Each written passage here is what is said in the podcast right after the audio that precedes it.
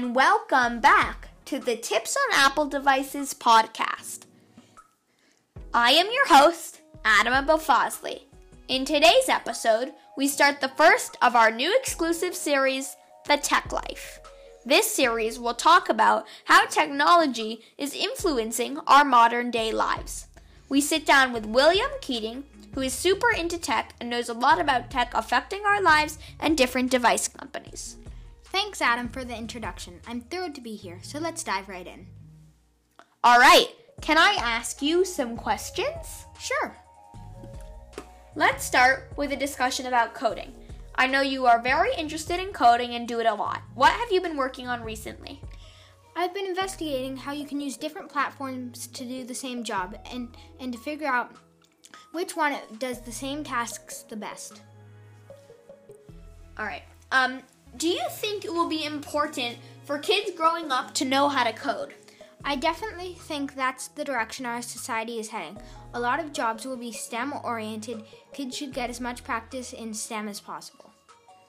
And for everyone out there, STEM is science, technology, engineering, arts, and math. And some people have done STEAM now, which adds arts to it. Yep, that's right.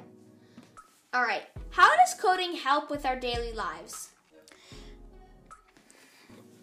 Well, it makes a lot of tasks simpler and more intuitive. It also adds a different approach to tasks that, that have existed for a long time.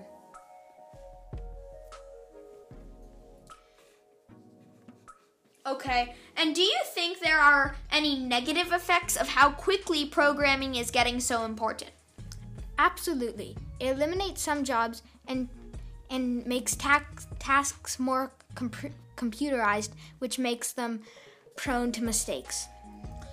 Precision is very important in coding. One simple mistake and the whole program might do the wrong thing. What values has coding taught you? Like you said, it's taught me precision as well as great math skills. Now let's move to talk about something else.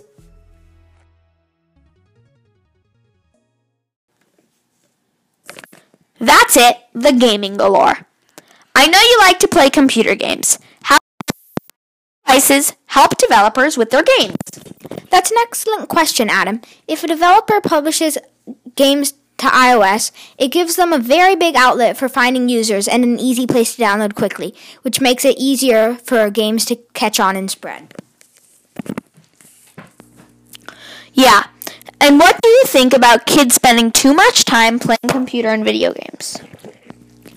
I think computer games are fun, but they should not dominate you in any way, and addiction to gaming is not good at all. What gaming industry?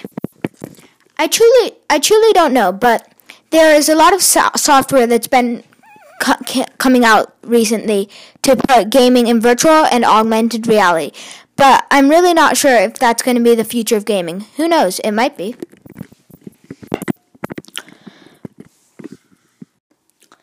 And something that I'm going to try to do with every Tech Life podcast. We'll take three devices the iPhone, the iPad, and the Mac. And I'm going to ask you where were these 10 years ago, and where will they be 5 to 10 years from now? Well, I do know that the original iPhone was out, but with no App Store. The iPad was not yet released, and the Mac was de- developed as well, but has been getting improved ever since. I think Apple will keep improving devices and adding some big new features. All right, William. Thanks for chatting with me today, and thank you, our listeners, for tuning into this podcast. See more at toadiservice.wix.com slash website, our new website with a new design.